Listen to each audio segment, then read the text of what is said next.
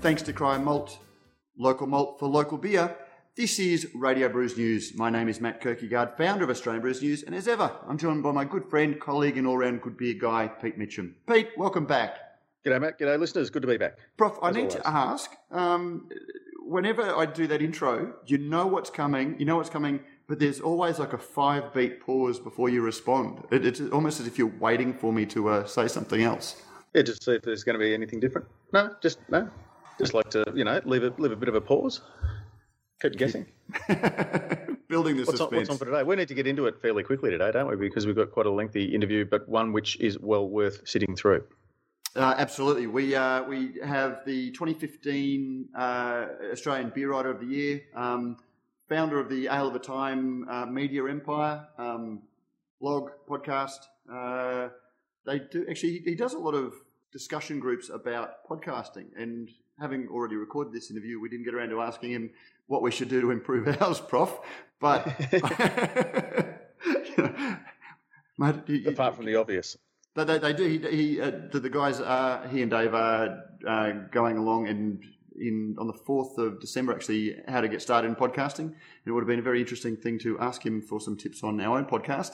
But the best thing that we could do was actually get him on to improve the content of our podcast. We have just finished recording an excellent discussion with Luke. So without any further ado, we started by asking, who is Luke Robertson? That's a good question. I'm a blogger, writer, podcaster from New Zealand originally, but living in Melbourne for the last decade. Mostly all about beer, really. But one of the reasons, we've been wanting to chat with you since forever, as far as I can remember, and I'm not sure why it hasn't come to pass. But I was reading your Twitter this week, and you made a comment on Twitter, reads like a bunch of sad old blokes wondering where the market went. And my first thought was that he was talking about Prop and I. And speak for yourself, paleface. But I'd never say such things. No, but the reason for that was, I read your stuff, and I generally find myself nodding in agreement, even when I don't. It's not necessarily a view that I hold or a view that I would have come at, and I've come to realise that there is this generational divide in beer that we're really cutting across, and Pete and I are probably that. Half generation to a whole generation just older than you, where we are more deeply enmeshed in the mainstream beer, and this thing that's called craft beer is new to us, a little bit like MP3s and streaming video and all those things, whereas they're very much a part of your life, and they very much influence your take on the beer scene. Yeah, that's probably fair. Yeah.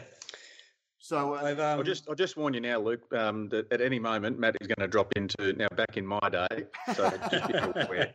Well, this whole thing is sort of back in my day or in your day. But one of the things I wanted to specifically chat about was your 5 predictions for 2017. Yeah. Assuming there's anybody that doesn't read your blog, your excellent blog, aleofatime.com, maybe you can take us through your crystal ball gazing for 2017, and we can unpack some of those.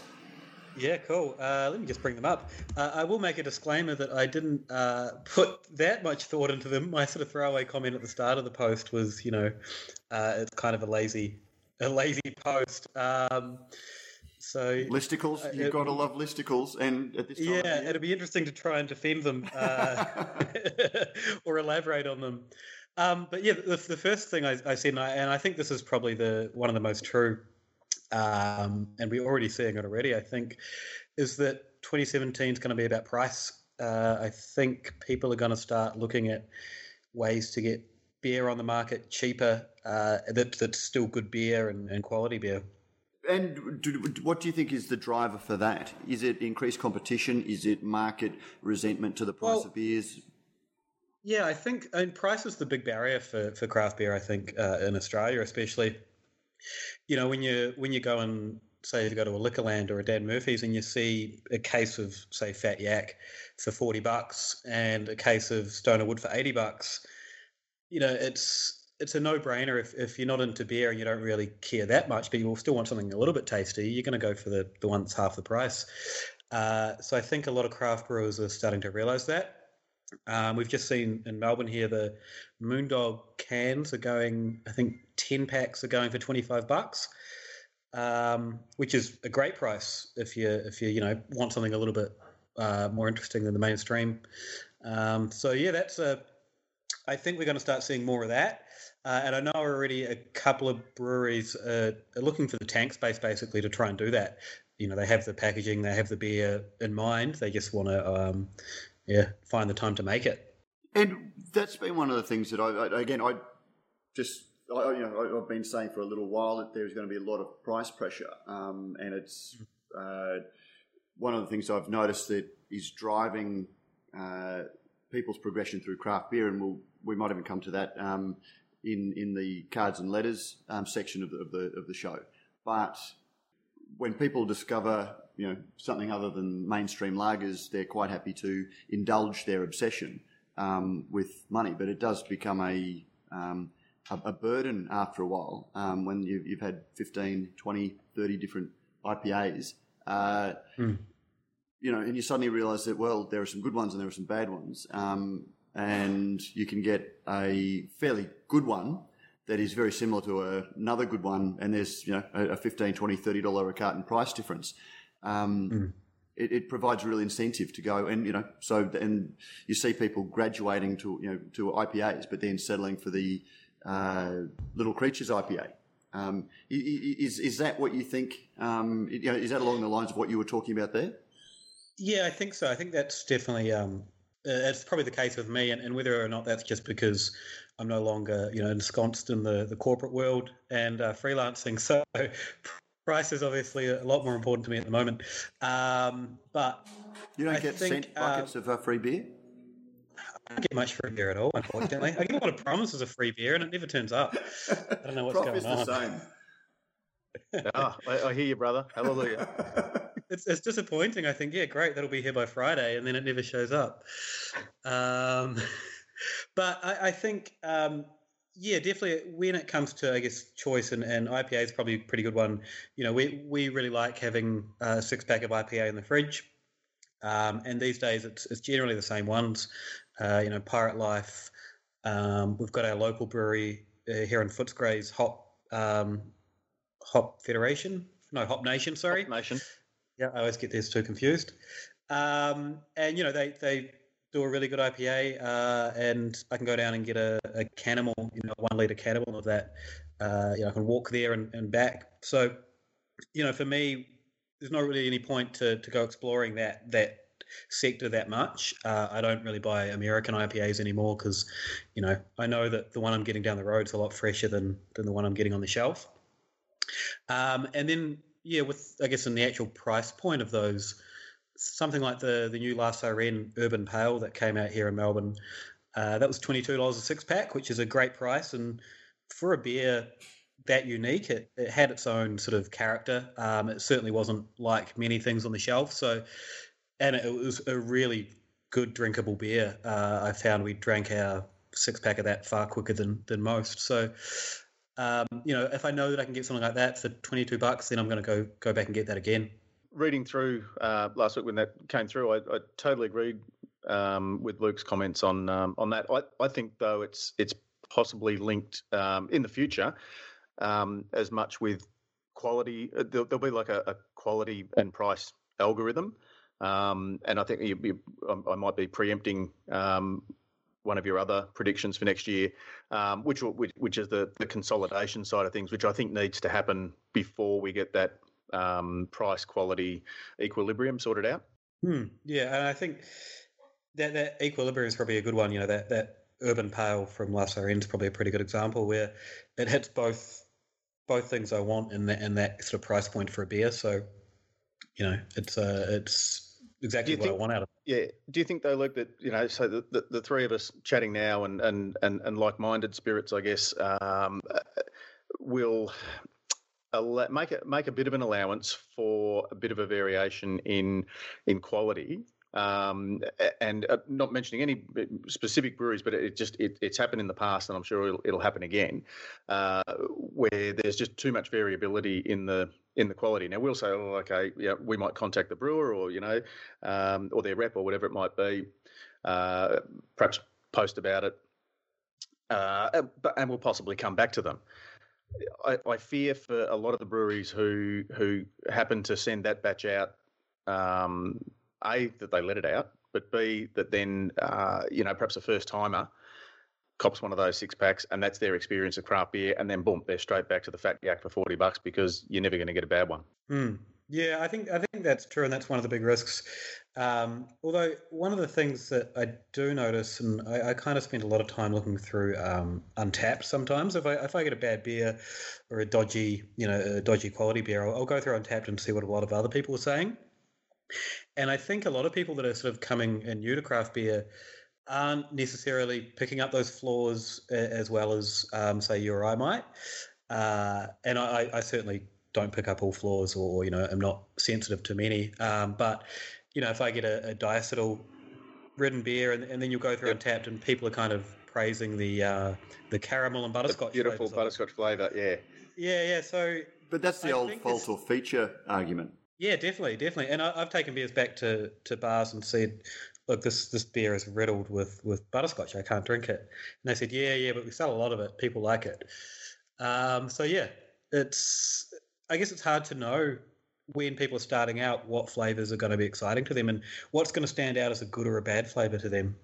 There's one of the reasons I love this list that you put together is that it intersect. There are so many intersections in each of the points with a lot of things you've written that I'd wanted to discuss with you, and a lot of the things that Pete and I'd just discussed at various stages. And one of those was Sydney Craft Beer posted something recently looking at just this issue. Does it matter if beer is bad if people enjoy it? I think that was pretty much right after I posted this. He posted that. He did, yes. And that was a really good read. And, I agree with his points. A lot of people, there are a lot of breweries out there that aren't probably putting out the best quality beer, but they might have a really good brew pub or might have really good packaging that people gravitate to. And, they enjoy talking about that while they're not really thinking about what's actually in the glass. And it's an interesting point, and I don't know where that, I guess, starts to become a problem if people are liking it then. They like it. The number of times I've had people come up to me at tastings just saying, how good is this beer? When it's a beer that, again, like you, I've identified a flaw in it and I can barely finish the glass. But they get great pleasure from it. And, ultimately doesn't matter. And I have to admit that once I started coming to the conclusion, well, if you're enjoying it, go for your life. That beer's not going to win any medals at recognised beer awards. But if it's generating sales, then it has its merits. But when you follow that thought to its logical conclusion, a lot of people get pleasure from Corona. Yeah. And, that's the product they've made and people are enjoying it. So, yeah, you're right. It's kind of hard to know when it becomes a problem, though. And I think possibly the market's still so immature that eventually those flaws are going to stand out more and more once people are kind of familiar with how a good version might taste. And I kind of think of that when I look at IPAs, and when you look at a great one from one of the world's best in the US compared to some of the local versions, and they're worlds apart. And then when you start getting really good ones, some of the local versions don't quite hold up. Even though I always thought they were really good. Yeah, and the analogy, the thing that scares me, and the analogy I'll draw for that is when you're driving through country towns these days, you very rarely see the old hamburger joint or the old coffee shop. You see a chain, whether it's McDonald's or whether it's I don't know whether you guys have Coffee Club in Melbourne, but in Queensland certainly a Coffee Club. And there's that element of, when you used to be travelling, there were some really, really good local coffee shops, but you didn't know what they were because you weren't a local. and you stopped off at enough bad coffee shops that you would stop taking that risk. And, you know, whilst everyone knows that you're never going to get a great meal at McDonald's and you're never going to get a great coffee at a coffee club, you very rarely have a bad experience and you know what you can expect. And I get a little bit of that feeling with craft beer. If enough people try enough bad craft beer, even though there are some amazing ones, if they try enough that are disappointing, sooner or later, Little Creatures, which is a great pale ale, or, you know, Little Creatures IPA, those bigger brands are the ones that people gravitate towards, and they, again, come to be the only thing left on the landscape. Yeah, and I think a lot of those people are going to go back to Carlton Draft or Tui's or Forex at some point, just because, you know, it still takes a lot of work and a lot more money to enjoy craft beer. And I think some people are going to get a little bit tired of that and end up just going, bugger it, I'll just go down to the pub and not think about it anymore, and sort of fall back into that routine, because I know that it's, you know, I know what it is. I don't hate it as much as I always thought I did, or, you know, all my mates are there at the pub drinking it, so it's just easier. You don't think that tastes have changed? Because you actually went back to the traditional lager beers. You don't think that taste will change, and so people will have that, make that same thought process, but have changed tastes? I think there's probably going to be an ebb and flow of people going back and forward. I think some people will just go back and, you know, go back to Carlton Draft or whatever, but while they're doing that, there'll be other people sort of making the leap over to something a little bit more flavourful. Okay, Luke, point two that you made, AB InBev will slide in and really shake up the market here over the next 12 months. Expect to see some Goose Island and a massive rejig of the premium and craft offerings of CUB, and I believe they'll acquire at least one medium to large brewery. Lot going on in there. Do you want to give us an overview? Well, yeah, it's interesting looking at how, now that AB InBev sort of owns CUB, how out of step CUB is with the craft offerings of AB InBev, or how their strategy seems to be playing out in the US. And just this morning it was announced that the Goose Island are opening up at least one pub in the UK. I'm not sure if it's a brew pub, I can't quite remember, but they're already kind of using Goose Island to spearhead their craft offerings in the UK and kind of use that as their flagship. And given, you know, we've sort of seen Fat Yak and Matilda Bay kind of still selling a lot, but there doesn't seem to be a lot of direction there from a consumer standpoint. So I can see that, yeah, Goose Island will probably end up at least being part of their strategy here. Whether or not it's a flagship or a couple of one-off releases, but, you know, that would be in line with what they're doing in other places.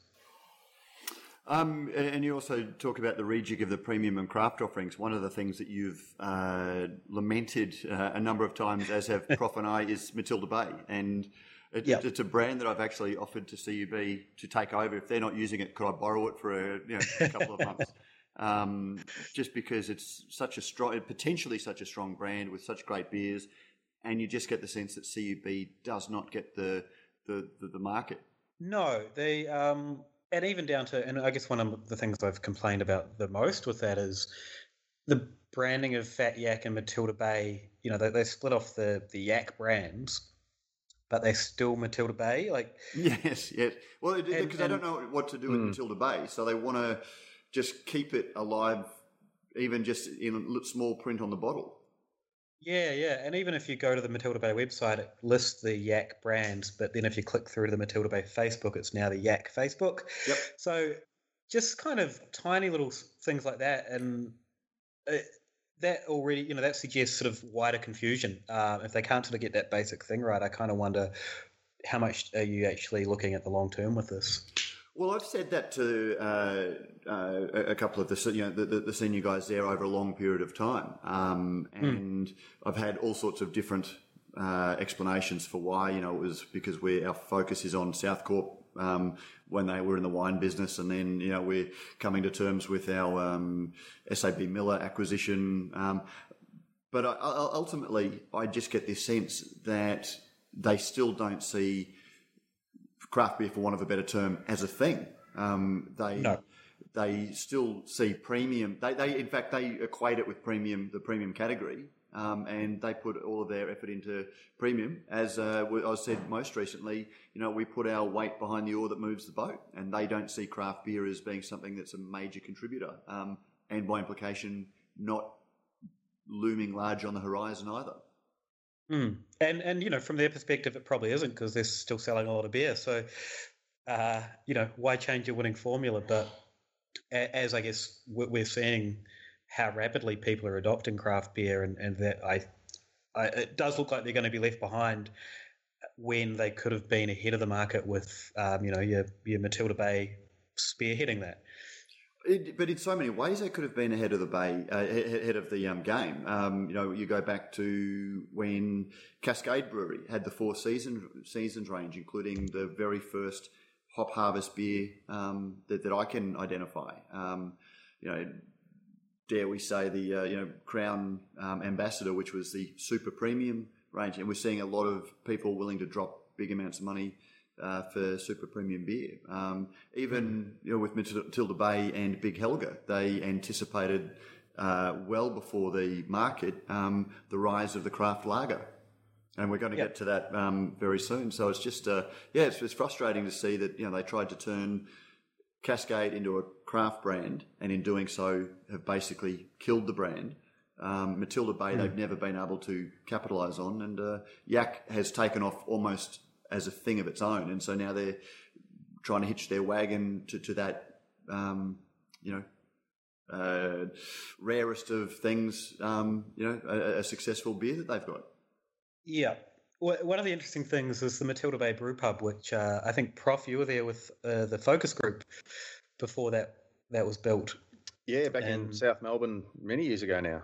Yeah, and you know that never really worked for them, and obviously they sort of killed that off. And I went there the other week because now it's a Colonial Brewery, and you can still see the old Matilda Bay signage on the side of the building there.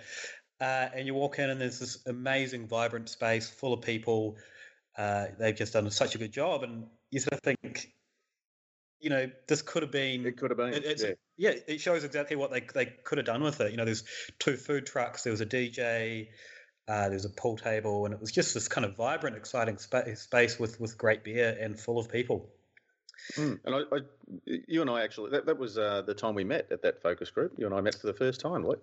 There you go. So I don't know. You look back now at what's transpired with Matilda Bay. Did we have absolutely no idea what we were talking about back then, or did they completely ignore what we said? Well, I remember saying to them that their beers to me have never looked like the same brand, and that was, you know, something they always struggled with. And I kind of mentioned that at the time, and that was kind of ignored. And particularly when you compare that to the James Squire range, which is all very, you know, uniform branding. So it's all, if you like a James Squire beer, it's easy to pick them all out and go, oh, there's a different one. There's one I haven't had. I believe the justification for Matilda Bay was if you grab a Fat Yak, oh, that's a bit too flavourful for me, you're not going to be put off trying a Redback because you don't know that it's a different brand to you. It doesn't necessarily, you know, I don't like that one, so I won't try the rest. You'll accidentally try the rest, which I thought was perhaps not the smartest way to go about it. No, and then 2 or 3 years ago they had those billboards saying, you know, Fat Yak family, plus, plus we have these other ones, by the way, which was kind of a weird way to do it. Well, that was because they had this successful... we don't care about those ones. There's Fat Yak and there's some other shit you might like to try. Well, it was actually because Fat Yak was lightning in a bottle. They had a beer that was the right beer with the right, you know, the Yak name was just very strong and it resonated with people. And that actually marked a change for them. And if you go through the old IP records, you can see all of the names that they trademarked in anticipation of potential beers. You know, Lagerita was there and all of these different things. And the next beer they launched after that was Big Helga. With, you know, the zany story and trying to recapture what they did with Fat Yak. But Fat Yak was just one of those lightning in a bottle moments. And then they spent the rest of the time before they hived Yak Ales off, trying to leverage off the success of that beer and, you know, advertise, and that's their approach, putting big billboards up with Yak Ales, and these are the other beers you might like to try because they're just as good as Yak. But the big one that we haven't got around to in that too is they'll acquire at least one medium to large brewery. Like all good horoscopes, you've not been too specific. I definitely have no insight or no rumours going around, and every time I hear a rumour about buyouts, it's 90% of the time wrong. So I'll state that I that isn't something I know, and I'm just kind of pretending, that I don't know yet. I don't actually know. The top four hasn't. The top four in the betting order hasn't changed. If you go to the bookies, it's the same four every time. It's just the order changes. Pretty much. As to which one it's going to be. Okay, well, we'll try and nail you down. If you were in charge of the acquisitions team for CUB, whose door would you be knocking on? That's such a big question. I don't know. There was an article, and I can't remember where I read it, and I wish I can, wish I could, but they were talking about when you look at takeover targets, it's generally a medium-sized brewery or a large brewery that's suddenly expanded, and then if you come along and offer them money, they're going to probably need that money a bit more. So I don't know if you're looking at people that have expanded recently. That's probably a good start. Well, that's everybody, isn't it? yeah, probably. Look, the big one that I think anyone would love to get, say if I had a lot of money and I was looking at it, would be Hawkers would be a big one. I don't think they'd ever sell, but yeah, that'd be very attractive. And Thunder Road would be an interesting target. Do you think, mostly. Do you think Philip? I actually think Philip. Neither of those are in the top four. Yeah, I know that neither of them would probably sell, but man, in terms of beautiful facilities, big footprint, and support staff, they've got it all. True, and they're certainly out there. But I mean, I think in terms of being likely to sell, Muzzin is much more likely to sell than Philip Withers, particularly to one of the big two. Muzzin's much more of a businessman, and I think a big part of his and. Hello to Muzzin if you're listening. I think a big part of his strategy is... Oh, he's listening. Don't worry about that. I'm going to get a call. A big part of the strategy, is he has these views that he is a very effective marketer at communicating his views, but at the end of the day, he's a businessman and wouldn't say no to the right number of zeros. And again, I can tell you now, Matt, I'll guarantee, write it down now, set it in stone, whatever you want to do. Muzzin is more likely to buy AB InBev, CUB, SAB Miller than they are to buy him. Okay. And yeah, I'm the Death Star is not for sale. I'm basing that basically on who I think would be a great purchase, not who I think would sell for sure. No, yeah, exactly. And again, I don't know Muzzin well enough to know whether he would, but I know Philip well enough to imagine that he most likely wouldn't.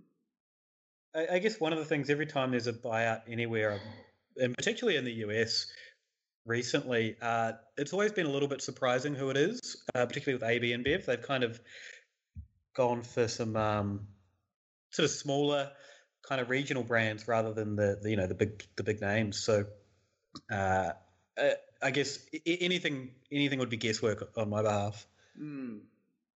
Prof, who do you think would be the most likely target? Oh, look! If I had the open checkbook at AB InBev and didn't know anything else about craft, I guess you first you name it Stone and Wood. I would have thought first, and I say that knowing what they don't know, which is that you wouldn't get it. I would think. I would think Four Pines. I would think Young Henry's. I would think Rocks, because I think you'd want to look at a growing brand. That's got a bit of penetration in the market, and they're the ones that are often, or always kicked around as, oh, I've heard something. Well, you probably haven't. Yeah. Well, but you've heard it from someone else who's got no idea. When you trace the rumours back, it's almost invariably a bottle shop attendant has told another sales rep who has been told by a sales rep from another brewery. So you can see a dynamic in play. Yeah. Dare we say it? It possibly started with someone in the telephone booth gang. So, yeah. I think I got in trouble last time I mentioned the Taliban. Look, mention it officially. No, it was let's not say anything more about that one. That's no. But let me just put on the record that Luke is not one at the telephone booth game. But he he may yet be a hipster, and we'll come to that later. I guess just on that sort of medium to large one, I think it kind of does tie in with the next point, the next prediction I made, which is someone's not going to survive the next 12, probably next 24 months. I think there's going to be a few breweries that are probably not doing as well as we think they should be or could be. And I think those guys will be the ones that might end up selling, maybe not to AB InBev, but to another bigger player. And what do you think the dynamic is at play there? In your list, you say that you know of some who have anecdotally have struggled over the long winter in Australia. Yep. So, obviously a cash flow lean time compared to summer. Yeah. What do you see as the dynamic? It's a brewery that maybe is overcapitalised and not filling that volume, or is it a brewery that can't, has... capacity but not getting taps? Or I think it's a combination where increased competition in the shelf space and then maybe not having a bigger footprint, but then they've invested quite a bit of money into tank space or whatever, and then trying to compete in that market. And we all know why tap contracts are good, for example, because you've got a guaranteed sale somewhere. And a lot of these breweries obviously don't have that, or can't do it or don't want to do it. So they're not getting that constant turnover. And yeah, I think anecdotally, there's a lot of people that are not really selling as much as they thought they would be. Yeah, and I've come at that same issue a different way a number of times when Prof and I have chatted, and looking at breweries that seem to start with the expectation that there's a nation who wants to buy their beer, and so they've concentrated on selling beer around the country without having a strong local brand and a strong local footprint. And as we see more and more breweries coming up and launching, we're seeing a faster expansion in the number of breweries that are coming than we are of venues, existing venues that are transitioning their taps into independent beer, and also, and running parallel to that is the number of small venues that are on very, very thin margins as well. Yeah, the local ones are a big one. Like, I'm seeing my kind of local brew pubs around here. They're building that footprint and they're getting those repeat customers, and they're kind of getting that guaranteed business. And you look at what Brewcold are doing. I know you spoke to Hendo recently, and it's his way of guaranteeing that his beers are going to be on tap. But yeah, and it also brings in a sharp focus, I think, the importance of having the point that the customer that your potential customer or your customer can go to experience the whole range. There are so many individual SKUs out on the shelves now that I can see part of the problem in the next 12, 24 months is that people are going to go in and go, hang on, I recognise that. That's the yak thing. Boom, you're going to go for that. I think we need far fewer. I'd like to see maybe, breweries opening up and rather than having a core range of 8 beers or 6 beers or 5 beers, maybe just concentrating on it. And look, let's use the Stone and Wood model again, just Pacific Ale and just get that, the excitement and whatever. And it's just available locally until everyone comes knocking on your door and saying, no, we want this, and be smart about it. And I think too, Luke, you touched on, I'm a big fan of the future of craft beer. I think is linked to the brew pub, because I think you get that, apart from the fact that you can use a similar number of staff in different areas and multi-skill people, you can get people helping out on labelling, bottling, cleaning, packaging, goods inward, all that sort of stuff, as well as, training them to work as on the hospitality side. And it also gives you then retail distribution and hospitality as 3 streams of revenue. And it teaches you how, I guess, to, work small and really build a following. And I'll shout out to Bad Shepherd and Wolf of the Willows, who have got a great little local following really building great brand loyalty. Every one of those people, A, is a free, market research focus group, R&D department. What do you think of that? And here, try this. And you get that immediate feedback. But they're also then walking, talking free advertisements for your brand. Yeah, and Bad Shepherd's and Wolf of the Willows are a great one where, you go out to that brew pub and people are – it's such a nice atmosphere. People are really engaged in the beers. And they're selling a big range of interesting beer as well. It's not just, a couple of pails. There's a really, I know I can go out there as a beer geek and find at least 5 or 6 beers that I'd absolutely love to drink all night. So it's, it's a great setup out there. The one thing, and I agree with both of you, and it's, I think the best way to establish a strong local footprint is for the breweries to have a brew pub model. The feedback loop that I worry about from that is that with the margins of a lot of the small independent venues being so thin, that the brew pub is going to start cannibalising the business of the independent bar, particularly with a lot of the brew pubs having majority of their beers on tap but a couple of guest taps, and they become, something that draws people away from other bars. A de facto local bar. It becomes a de facto local bar, which puts pressure on the independent, bars that don't have a brewery, which we might see them closing as well. We might be pouring a beer out for local bars as well, which then leaves the bigger traditional pubs that tend to gravitate towards the bigger breweries. Matt, dare we say perhaps some of those local bars feeling pressure might want to consider taking 6 IPAs of their 8 taps off and perhaps changing it to something a little bit more approachable or a broader range. Was that a segue there, Prof? No, that was a callback to last week. Oh, okay, because it brings in nicely points 4 and 5. But what do you think of that, Luke? Well, do you think there is a bit that they may cannibalise some of their clients?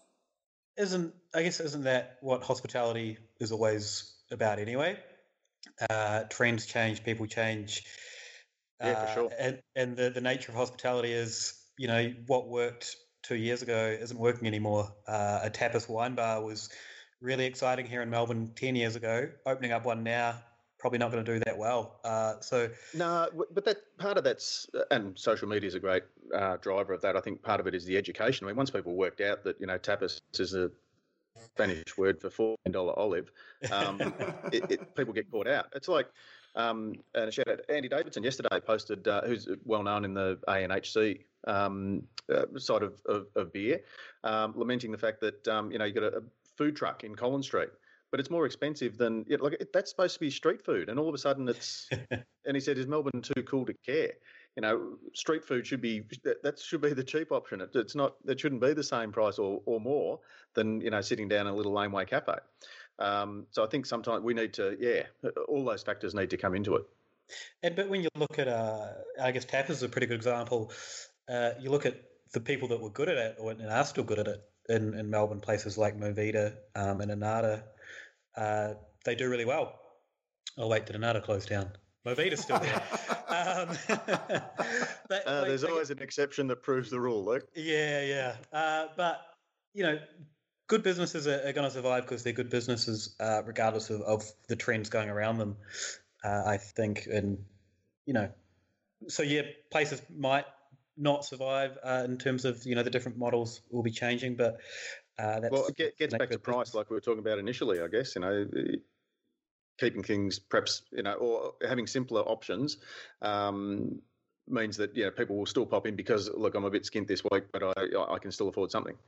And also, every suburb or every town has a couple of pubs and maybe one brewery. I sort of think they can kind of fit in naturally into that landscape without almost cannibalising the local pub for sure. Yeah, the sad thing for me in seeing that is that it was the rise of the small bars, particularly in Brisbane, which I can speak much more knowledgeably about than Melbourne, but it was the rise of the small bars that created what we're now seeing as the growth of craft beer in Brisbane, because the big established hotels had no interest in taking on independent craft beer. And I, going back, even 7-8 years, trying to talk to them about, why aren't you putting on these beers? And they talked about price. They had established contracts. They only wanted a limited number of suppliers. There's a whole range of reasons for them to do it. It was the proof of concept that small bars offered by taking on these, taking a chance with these beers, finding that there was this latent demand for them that drove the bigger venues to start putting the bigger craft beers, and even a lot of them have a rotating tap for the small breweries. Yet, and then that's putting pressure on the small bars because of the scale of these bigger venues.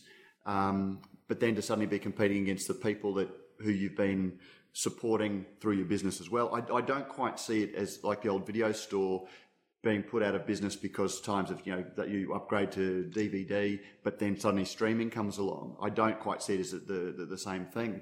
I see it as, a lot of these brewers are setting themselves up in competition with the small bars because there'll always be hotels, but there may not be small bars. I guess one of the interesting, one of the really good things I've seen recently is I'm not too far away from Two Birds, and there's a pub near me as well that has Two Birds on tap. And chatting to the owner of the pub, it's not a craft beer venue. I think they have Two Birds in Stone and Wood, but they're a music venue, and they just want to support independent and local things. So they'll chuck on Two Birds, and they love the fact that it's just down the road. And it kind of complements what they have as a pub already, which is live music and, good food.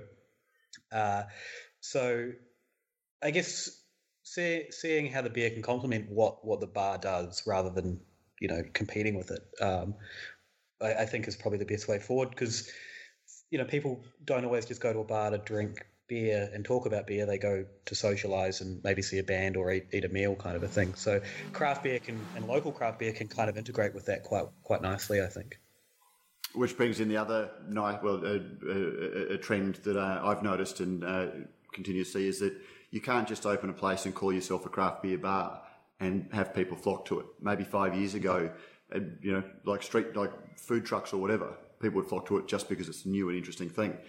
Small bars are hospitality offerings, and whether it's a music venue or we spoke to Ben from the Scratch recently, who's opening a gaming venue, just a standalone craft beer bar is a thing that might have just been a 4 or 5 year aberration. Yeah, I think there's probably still place for the upper end of that, but. Most people still want to just go have a beer and, watch the footy or play a game of pool. I think that's kind of becoming increasingly part of it, the other things to do rather than just sniff a paddle of beer. Yeah, and the more opportunities you give your punters to spend money, the more money you will make. I'd agree with that, yeah. Cool. Well, point number 4. Now, it's point 4 and 5 the things that Prof and I have been banging on about recently. Riders, brewers and enlightened drinkers will continue to lecture us that we should appreciate lager more and keep pushing the narrative that there aren't really enough on the market. In reality, there are a heap more than there have ever been, and the best are readily available. And I'm going to introduce 5 at the same time. IPAs will blow up bigger in the Australian market. If you're one of those, oh my God, too many IPA types, then strap yourself in because they are only just getting started. I hope I wasn't out of line with that crack about too many IPAs before. But I think it's funny, and this is one of the things where I look at our respective approaches, because I haven't done a count, but if you were to look at the number of IPAs versus the number of, whether it's gateway beers or whether it's the number of, craft lagers, I would hazard a guess that there were far more IPAs than there are craft lagers, and yet you sort of see plenty of room for IPAs to grow. But I just picked a note up that you think that there are already enough gateway beers or craft lagers. No, I don't think there's already enough. I guess the lager one, I'll start with that, because the thing that kind of stands out to me at the moment is everyone's anxious about lagers. There's a real anxiety about whether or not we appreciate lagers, whether or not we should appreciate lagers, who's making lagers, how many lagers there are, when No, there are a lot of really good lagers in there on the market, and there's definitely a lot more than there were, say, 2 or 3 years ago. But it still seems to be that anxiety towards them from craft beer drinkers, where we like to be seen to be, loving lagers, and we've got to have more lagers, and lagers are the true example of a beer. And I guess feel like we're being told that constantly. When I can get a lot of really good lagers now, and that's good. If that makes sense. I know you and Dave both often talk about lagers, and I think golden ale's your second favourite style, isn't it, Luke? Well, see, I really love lagers, and I think there are some really good ones on the market, and there's some really bad ones on the market as well. And I can get a lot more than I could, 2 years ago. And I wonder whether, yeah, go on. Sorry. And I think there just kind of seems to be this. It's almost a pushback on the IPAs where people are sort of determined to let everyone know that we should be drinking more lagers, and lagers are okay to drink. I think they are okay to drink, but I don't know if we need to always talk about that. Is it the breweries though? I guess talking to the 95% who don't drink craft beer at the moment, saying, look, you can come across to craft beer and you can enjoy beers similar to what you've grown up on or what you're used to, what you're familiar with and happy to drink, and that you get or understand. And the other, I don't know, maybe there's another side to it as well, which is that, there's only so much IPA that our IPA lovers can physically drink, whereas, the other guys at the other end can perhaps drink more lager. Yeah, I guess, man, there's so many conflicting points or points that I want to talk about. The thing that I see with the gateway beer aspect is, if I was kind of a punter that, and it comes back to what we talked about at the start of, if I was buying a case of beer and they said, oh, it's really similar to what you've been drinking, it's just twice the price, I don't know why I would jump over to that. Here's this thing that's quite different and there's a lot more going on and it's interesting and and this is why it's twice the price, I might be more inclined to see that. If I don't enjoy it, then maybe I will go back. But yeah, I always kind of see that sort of gateway beer attempt to approximate what the big players are doing for twice the price is a weird sell to me. Although, again, that takes us back to the whole thing of price. But again, for me, there's a whole lot of things wrapped up in that as well. And you identified paying twice the price for fundamentally the same product as we've been drinking. And that, from my recollection, is what killed the surge of the comparatively small surge of craft or of small breweries back in the late 80s, when we saw a whole flowering of breweries. But this thing, hops weren't really embraced at that stage, the big hop flavours that have driven this craft beer wave. And so they were making premium lagers, they were making, English-ish ales, but none of the beers were drastically different from what people had elsewhere. They were just boutiquey, which was, and again, this is going to come to the next point I'm making, but in the day of the yuppie, they were willing to pay twice as much for something that was only marginally different. But that fad came and went very, very quickly, and with it the breweries. The thing that drove the modern small brewery revolution was the hop revolution, where we started looking for beers that were fundamentally different because of the big hop aromas and the much bigger hop flavours that came than went before, which again is an argument against the gateway beers that don't have that element.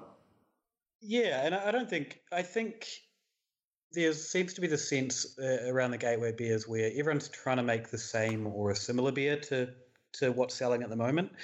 Mountain Goat Summer Ale is a pretty good example where if you had have said 5 years ago to the big breweries, if you want to put out a beer in a can and call it a summer ale and it will sell a lot, they would probably laugh at you and say canned beer's never going to take off.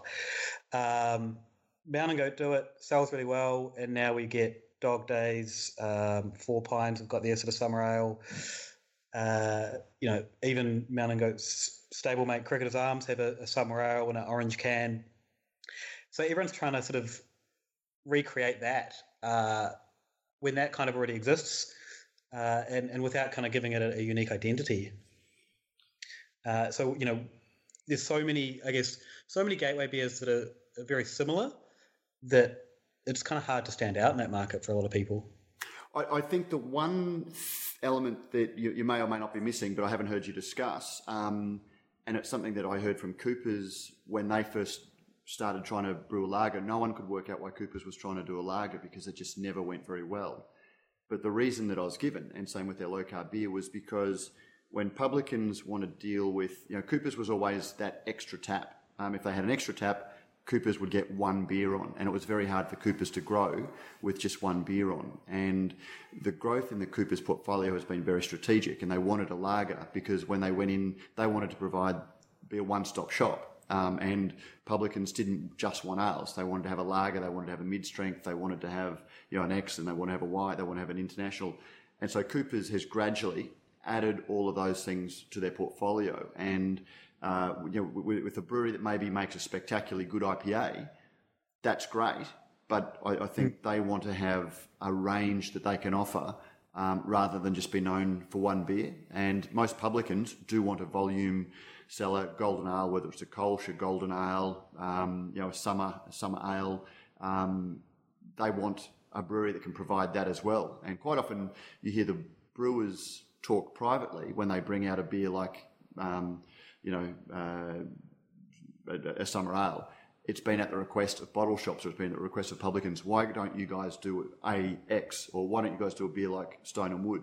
So it seems to be just as often demand for it, or trying to have that strategic element as opposed to just saying, hey, let's jump on that bandwagon. It's almost being thrown onto the bandwagon. Yeah, and that's, I guess, from my perspective, I don't really see that side. So I can definitely see that reasoning. I sort of worry that, you know, if we're kind of, this is what's selling, and, you know, so everyone should sort of make one of these. We end up with essentially what we started with. And I think that was what Brendan Barris was talking about in Brews News yesterday or the day before, where there's a lot of these kind of similar beers on the market. And, you know, if all we're going to end up as these beers, then what's kind of, there's nothing exciting then anymore. Did somebody say too many SKUs? We'll have to get you on more regularly, because there's still, I've got about 30 open windows in my browser of things that I wanted to talk about, and we're already up to an hour just talking about the first five. But again, all of which, when you unpack that list, which is why the list really spurred this chat, and one of them is back in December last year, you had a post, your beer list is too long and it's hurting your business. Yes. Sort of looking at the sort of tyranny of choice, essentially. And, you know, I sort of agree that there are so many of them. But then again, it's, for me, it's not the lack of style diversity as much as it is the lack of players in the market. Because if you've got 30 players, everyone, you know, and they're all making a golden ale, they're still going to be differentiating themselves from the rest of the market in other elements, whether it's their branding or the rest of their range or their approach to marketing. They are going to be distinguishing themselves. And ultimately, it's the consumers, what the consumers are buying, that determines the beer market. So, you know, I'm always would prefer to have 30 players making the same beer to safeguard the market than just to saying, well, we've got enough of X style. I think for me, I want to see, I guess, a genuine attempt or something that's genuinely interesting about the beer or the packaging or the story. So, you know, if we end up with say, your 30 golden ales that are all, you know, 90% of the time they come with the same press release. We want to make an approachable beer, a gateway beer. They'll tell me there's too many IPAs on the market. Which is another post that you've made. Yeah. The template, useful template for brewers to use. Yeah. And, you know, so seeing that same thing over and over again, where they're telling me all these reasons, sort of justifying why they're making this beer, I'd just rather they said we made a really good beer and we think it's a good beer, not, you know, here's kind of these same reasons that everyone else gives. And I guess thinking back to, say, the Two Birds Golden Ale, you know, I think that's a great beer, and every time I have it fresh, it's delicious, and I really like their story. And, you know, I know that Jane really likes making those kind of styles that are not too aggressive, really easy drinking and easy balance. So I think that's a better sell for me. The brewer really likes this beer, and it's you know, a style that we really enjoy, rather than we're making it because we want people to, I don't know, we're making it approachable and gateway, and dumbing it down seems to be a lot of the rhetoric around it. And I mean, that's a really good point. And I guess that's what I was highlighting, is that it's not necessarily the beer style, but it's the story behind the beer and the way that they differentiate themselves. And I've been doing a little bit of repping for the last couple of weeks, and Two Birds is one of the ones that is in the portfolio that I'm out repping. But it's a very easy sell in a sense, except their beer up here is quite expensive, but it's a very easy sell because you get to tell the story of the Two Birds. It's the first you know, female-owned brewery.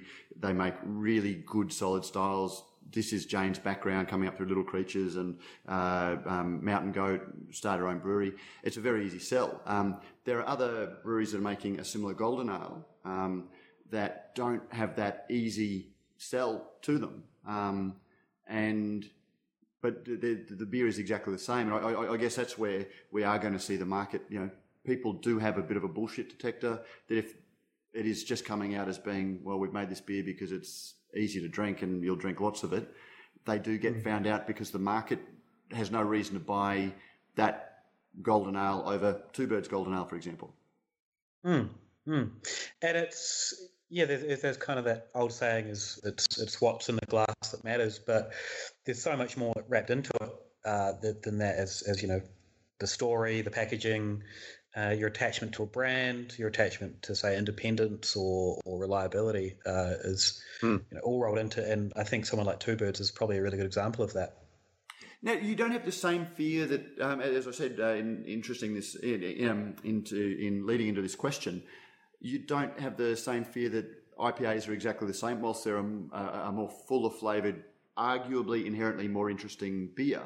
If you've got 60, 70, 80 breweries all pushing their version of the IPA with, you know, a similarly generic media release, people love hops. We wanted to have a, you know, mouthful of hop cones. We've got the, you know, X IBU beer, as if that is the sole determinant of quality in the IPA range. You don't have the same fears in the IPA space you have in the sort of lighter golden ale space? I think with IPAs in Australia there, and this is probably a bit unfair, but I'm going to say it anyway, there's not a whole lot of really good ones yet. I think we're only just getting to the point where there's, you know, with golden ales, there, as you said, there's Two Birds and there's a lot of really similar quality ones out there. With IPAs, I don't know if Australian IPAs as a whole are good yet. There are some really good ones, and there's a lot of really poor ones. And I think IPAs are kind of getting a free pass at the moment for people excited by the style and excited by the big flavors. But I think eventually people are going to realize that some of them aren't as good as what they, you know, when they compare it to a really good version, that they're not probably that good. And now we're starting to see some really good ones at the market. Pirate Life are a good example. The Stockade one that I've been really enjoying, the 8-bit, I think it's called. And they're becoming sort of, I think the level of IPAs driven by those kinds are going to lift it. And then we're going to see, I guess, more examples of good ones, hopefully. Was that unfair on people that are making IPAs in Australia? No, I was actually again surprised, because that's something that Pete and I have said, maybe behind our hands a little bit, but I entirely agree. There has, and I describe it as being, you know, like when people first get into spicy foods, they want the hottest thing, not necessarily looking at what other flavours they pick up, and a lot of the fairly ordinary hops, IPAs, are purely about overwhelming the drinker with hops without actually looking at other elements of the style. Well, one of the big problems, and people that listen to my podcast would have heard us talking about it probably every episode for the last year, and that's crystal malt and sort of really malty IPAs sold as West Coast IPAs. And for me, that's it's not sort of what a West Coast IPA is, and it's kind of overruns the palate with kind of sweet maltiness and caramel flavors that kind of disrupt from what I like in an IPA, and I think what we see in the West Coast of the US in that sort of true, really crisp, clean, vibrant, lean IPA. Okay, well, that takes us through your list. You didn't have any other predictions you left on the floor or you've thought of since? I think I did, but they're probably not even as fully formed as those ones. You couldn't find a GIF to illustrate them. Yeah, look, I'm not going to lie. At least one of those was made because of the GIF that I had. I guess the one of the things I said in the opening was. There's a lot happening right now and no one's really sure what's happening. This is also new to us. We haven't really seen many brands or many sort of industries, probably wine went through something similar, but, it's all sort of happening. It's all new and it's all happening quickly that it's anyone's guess how it's going to pan out in the next, say, 5 to 10 years, whether or not it's going to be all buyouts, whether or not we're going to keep this level of independence and growth or whether or not the market's going to give up and all start drinking gin. So, I guess for all this prediction and all the analysis that people are doing, it's hard to say how it's all going to play out, I think. Well, just in terms of analysing your list and how accurate you are, we're not going to know that until next year. But in March of this year, you did have a trend watch column looking at fast delivery and vertical integration, and then you had some thoughts on MoQ, the Museum of Curated Beers, I think it was called. Modern Curations Gallery. Modern Curation, that's right, not Museum of Curated. But you identified back in March that this may be a thing. Lion has come out with something along those lines of, having their own stream to the customer. Did you want to have a bit of a chat about, you expand your thoughts about the Lion MoQ? Yeah, I think it's a great idea from their perspective for getting those small releases up there and then tying it in with, $50 delivery to be free. So if I want a very hoppy ale from Little Creatures, which is something that I would quite like to try, and I see a $50 delivery, chances are I'll buy a couple of other Emerson's beers or Panhead beers as well, which I know that I can't get anywhere else. So I think it's a really good idea for them. I don't love the execution, however. I think the website's pretty clumsy and a bit overwhelming. But, I think for someone like Lion that has warehouses and, places in most states where they can probably get these things out pretty quickly, at least to, say Melbourne or Sydney, it makes sense because that's where, people love shopping online at the moment and that's where a lot of people are shopping. If I can sit at my desk at work and buy a six-pack of beer and know I'm going to get it delivered before Friday, that's it's a no-brainer. Because you were very, I think it's fair to say you were very critical of the execution. That it was almost designed by people. That you expected there to be music. The old music when you came up, and there was every effect that you can cram into a website these days. Do you think that the big breweries are slow to respond, or their response is coloured by the fact that most of the executives are in that 45 plus age group, and that, maybe even if young designers are coming up to them with ideas, they may be sort of saying, "No, but we need more music, or we need more." The kids love animated GIFs. Throw some of them. It definitely looked like 3 or 4 designers had some really good ideas, and then it was kind of designed by committee, where we all let's have this and that, and have that good idea, and when you move the mouse, this is going to move. And let's call it a funky name, Modern Curations Gallery, which is already pretty dated. The word curation or curating things was a buzzword about a year ago, and now no one's really using it. And now they're kind of stuck with it. Yeah. Shows we're all talking how slow about... I am. I missed it altogether. We're all talking about pivoting. I didn't curate anything. They should have pivoted to something else. Where's my pivoting? I'm pivoted, curated. Go on.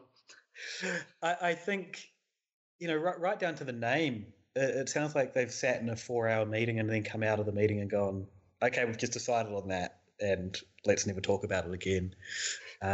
It's such a weird name, and I don't know what the thinking is behind it. It doesn't scream to me that I'm going to go get some good beer from it. Like, can I ask, because I opened the discussion essentially with this, how old are you? Because Prof and I, like, I'm in my late 40s and Prof is in his early 50s. How old are you?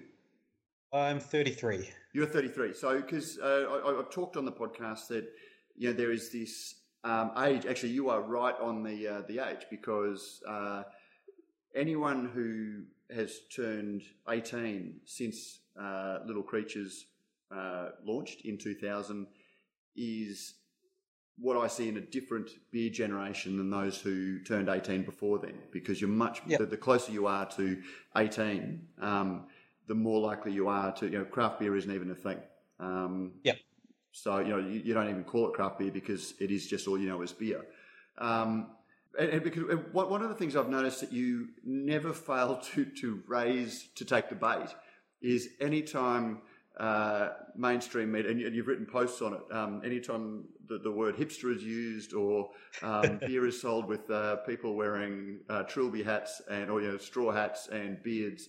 And again, looking at on September 27, you posted an article saying mainstream media just don't understand, with a photo that looks almost exactly like that, and sort of picked it apart. And yet, when I look at that photo, that is every craft. To me, that is every craft beer bar, or every bar that I walk into. The people drinking craft beer are those three blokes.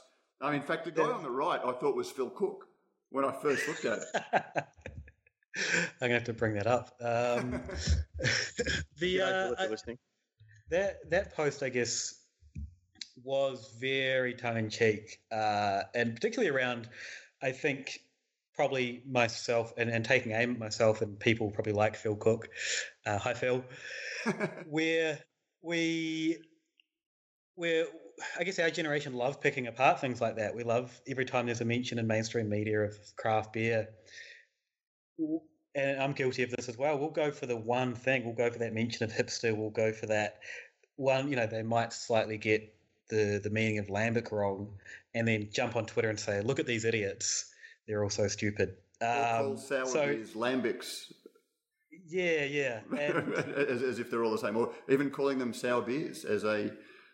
Yeah. And so, look, that was very tongue in cheek, and I think that was probably aimed more at the telephone booth gang more than anything, that post, because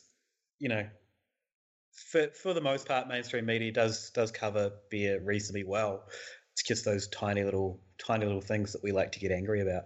But it is a very easy label to label on craft beer is there's hipsters drink, but again there's nothing new in that, because I'm of the vintage where if you wore a polo shirt or chinos or boat shoes in the 80s, which incidentally everyone was wearing, suddenly you're a yuppie. And hipster is just the catch-all definition to talk about, young urban style, that without digging too deeply and maybe pulling out separate tribes of that, it's just a catch-all phrase for a generation, and some of the things that you can throw in the basket with them. It is my read on it.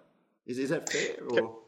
Yeah, definitely. I remember when the sort of the term started being thrown around, and there was definitely a subgroup of people that were wearing, I think, knitted jumpers and mustaches, and listening to some pretty questionable music. And they all rode Fixies, don't forget. Yeah, and then that just kind of slowly grew into becoming how people dressed, and then suddenly basically everything makes you a hipster. If you say that you like a particular band, but you liked them, you know, you like their first album, doesn't matter what kind of band they are, suddenly you're a hipster. And it's love strange. Billy Joel's first album. That's a pretty hipster thing to say. I actually think I've got that on vinyl somewhere. It was Piano Man for those playing along at home. It actually wasn't, Prof. Oh, wasn't it? That was his first hit, but it actually wasn't his first album. No. I think I might have to go and fact check that. Now. Yeah, I don't think it was I'll go look at my collection. Yeah. anyway. I completely sidetracked that, but you were saying, Luke? Yeah, so these days it's easy to label as hipster, as you say, it's the fashion. And look, you can see why you would if you're writing an article and you want to portray that it's a bar full of young people that, you know, might be drinking good coffee or interesting beer or listening to a live band. It's easy just to say it's a hipster bar. And I think most of us kind of know what that looks like, even though, you know, we know that it's a bit of a lazy catch-all. Mm. So, and let's face it, if the media didn't have lazy catch-alls, we wouldn't have a media. They might have to go out and do some real work. I mean, me labelling advertising industry people sad old blokes is probably about the same level of catch-all. Well, as I said, Prof and I took that one on the chin. But right, Matt, it was Cold Spring Harbour, by the way. Cold Spring Harbour. Billy Joel's first solo album, yeah. And had some for Billy Joel, he had some actually very. He was writing about masturbation and a whole lot of other things. Captain Jack, yes. So I think I've managed to hijack that again. But Luke, God, this is a very, very, very long discussion, but it's been a fascinating discussion. But we might have to do a part 2 at some later stage because there's still a whole lot that we can cover. Thank you very much for joining us today, and we should say. You know, congratulations on all you do. We've covered so many of your articles that whilst it's good net etiquette to link to all of them, I'm just going to link to some of the main ones, particularly your 5 prognostications article. But I encourage everybody to go and have a look at Ale of a Time and subscribe to it, and also the Ale of a Time podcast. Yeah, we'd love to have you on board. And also would love to – we love the debate just as much as you guys do, so if anyone strongly disagrees, feel free to email me and tell me. I think that's exciting. Mm. So, but Ono, thank you very much for joining us on Radio Brews News, and, look forward to having a chat with you again very soon and listening to more of your podcasts coming up. No worries. Thanks for having me, guys. In the garden, what a garden. Brews News is made possible by Brewpack, Australia's #1 craft contract brewer. With over 100 craft beers and ciders on the roster and counting, Brewpack specialises in offering growing craft breweries a home for their packaged and kegged beer, no matter how crafty. Serious about handmade beers, and with an open-door policy, Brewpack's brewers love having passionate, hands-on partners in the brewery. Thinking about craft contract brewing? Think Brewpack. And yes, we thank Brewpack for not only making a whole lot of great craft beers possible, but also for making this podcast possible. There we go, Prof. It was a great chat. And we've been trying to tee up a chat with Luke and Dave, and we did try during Good Beer Week this year. We were, while you were down in town, to get the four of us together and to do, you know, kind of a sitcom crossover series of, you know, where we did Ale of a Time, Brews News, co-production. But we just couldn't get all four in the same place at the same time, unfortunately. But so it was really good to catch up with Luke. Yeah, and as much as I had to say it, I think that's, you know, that was one of the most enthralling chats that we've had in a history of what I think are enthralling chats, obviously. Which surprises me a little bit, or I don't want to like it a little bit, because, you know, there's generally nothing worse than the media speaking to the media about the media in terms of boring chats. But this was a discussion, just observations of people who are outside the industry on the industry. Yeah, exactly. Yeah. Anyway, it was a very long chat. It was an excellent chat, and you've heard it all. So we might let's get straight into cards and letters, Lockie.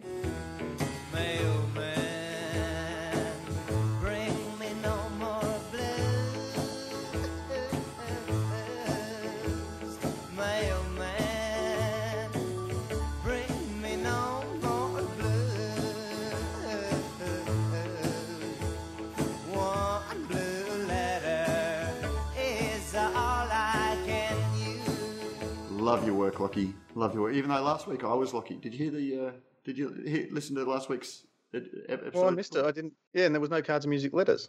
No cards and letters music. No, there wasn't. But I did put in some music about counting numbers, which you asked for. Yeah, I did.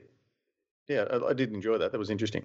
Yeah, I didn't. I didn't like the outro music. We've got to get rid of that. I know we've got to try every single version of. You don't like the banjo one? I've played that a few times. Yeah, no. It's a bit creepy. Okay. Maybe just for this week, we could, in deference to our guest, we could get some thrashing guitar music of Beer Barrel Polka. Actually, I didn't ask him what was the. We'll have to get him on, or maybe Luke can write in and let us know. Part two. Next episode. Part two. Okay, Marcus, check. Now it's. I'm sure that's how you prepare it. G'day, Matt and Prof. I've only recently started listening to Brews News podcast, and I found them enjoyable and insightful. Marcus, thank you very, very much. Welcome aboard the podcast, and thank you for your feedback. Maybe you might like to jump on iTunes and leave a review. I listened to your most recent one today where you interviewed Peter Fielding, and in your pre-interview banter, you were discussing the tendency for people newer to craft beer to chase the special release beers harder. In the same discussion, you both agreed that after a period of 18 months or so, people generally come back to lagers and pale ales. These statements were somewhat perplexing, as in my circle of beer nerd friends, we do go hunting across town, brackets Melbourne, for new releases, in particular the more challenging big IPAs, wild ales and stouts. This is something that most of us have been doing for many years, over 5 in my case, and unless I become unemployed, can't see changing anytime soon. This is also reflected in the online beer community I follow closely, Beer Thread on Facebook, where many of the most dedicated beer nerds have been into it for longer than I have. I wouldn't normally write in when I disagree with something I heard in a podcast, but I just don't understand how you can come to those views when you're both so closely involved in the beer industry. Marcus, thank you very, very much for that. We had a bit of back and forth, including how to pronounce his name. And he added, one thing I meant to put in the original email is that I haven't bought a carton for personal consumption in the past 5 years, and very, very rarely buy a whole 6-pack of the same beer. So, Prof, did you want to say anything about that? Yeah, I think we covered that off, didn't we? That craft beer doesn't sell in case lots. It tends to be eachers and 6-packs. Although I do buy golden ales, by the carton. Actually, no. I buy most of mine as a carton because if I'm buying it, but that's for business reasons, because I'm buying it for a tasting or whatever it might be, and that just brings your unit price down. If you got leftovers, then I've got my stuff. What I do. Yeah, no, I just realised that's when I buy cartons as well, so I buy a 6-pack. But I guess Marcus, first of all, that's why, because we talked about you won't find cases of craft beer in the chiller at the big outlets. It's more, you can get them in the fridge, and because it's economically just not viable for the retailer. Yeah, and I guess Marcus, look, I'm too often accused, or most often accused, of over-explaining things, and that discussion that we had again probably could have. Had a whole lot more discussion, and we touched on a lot of it in the chat with Luke today, which is one of the impetuses for making sure we had Luke on this week, because a lot of the stuff that we talked about, and I was fascinated to hear, for example, that Luke sticks mainly to local IPAs as opposed to buying imported IPAs, and he does love a golden ale, and we have professional interest, or we have a curious interest in some of the big ones, but it's not our reason for existing anymore. But that's just us, and it's a trend that I've noticed among a lot of people that I speak to.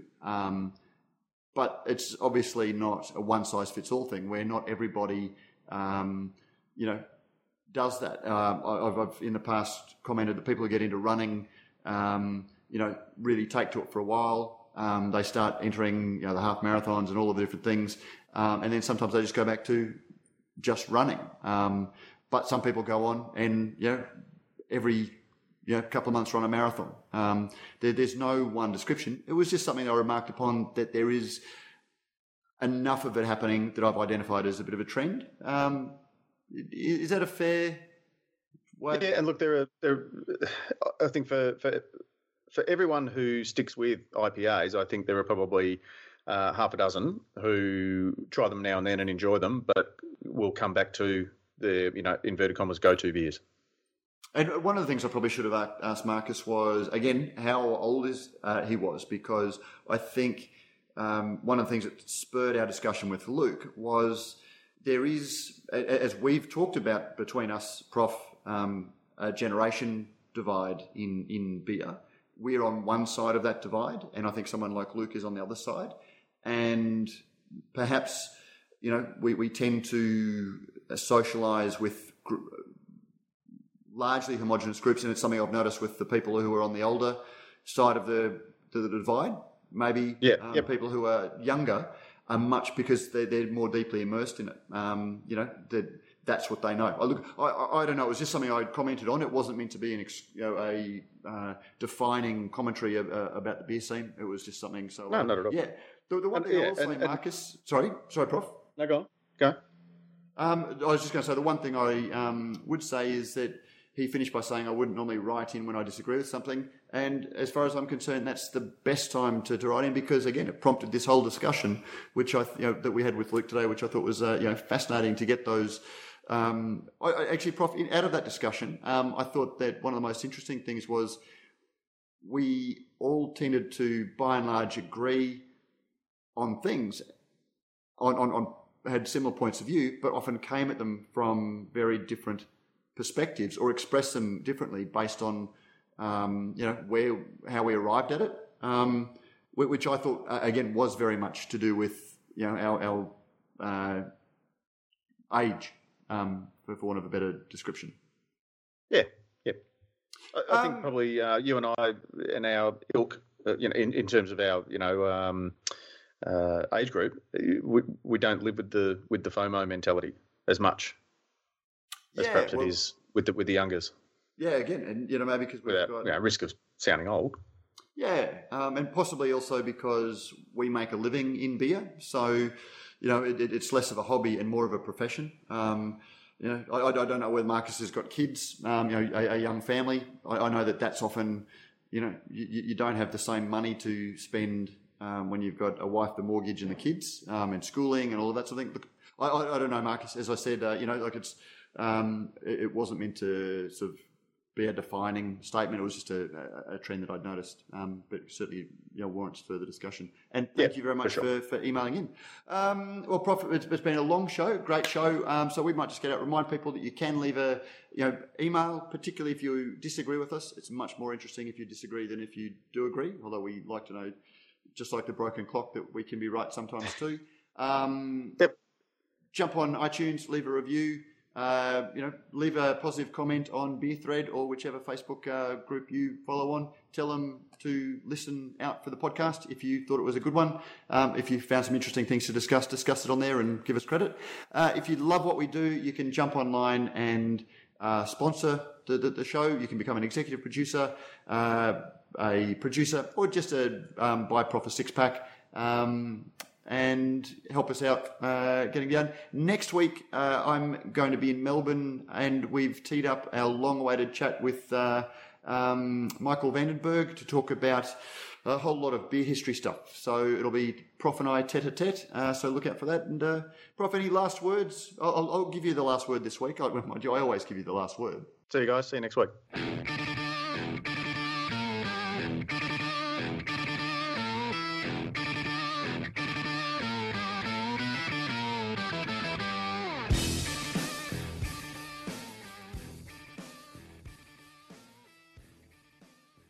That's it. Prof, I thought you had a lot. I mean, I thought you had a lot more to say this episode. Well, we've said a lot. I think you said a lot too, which was it's good that you chimed in. Yeah. Oh, thanks for that. Well, truth be known, I'll throw these questions to you, and you'll often just say, "Yeah, I agree," or not add anything. And it's very hard to make a podcast without. So I'm often feel that I'm filling the silence, not just. You're right. Or I stand. Don't labour to the point. There's another opportunity for Lockie. And from our father's father's fathers. And we're out. Yeah, good try.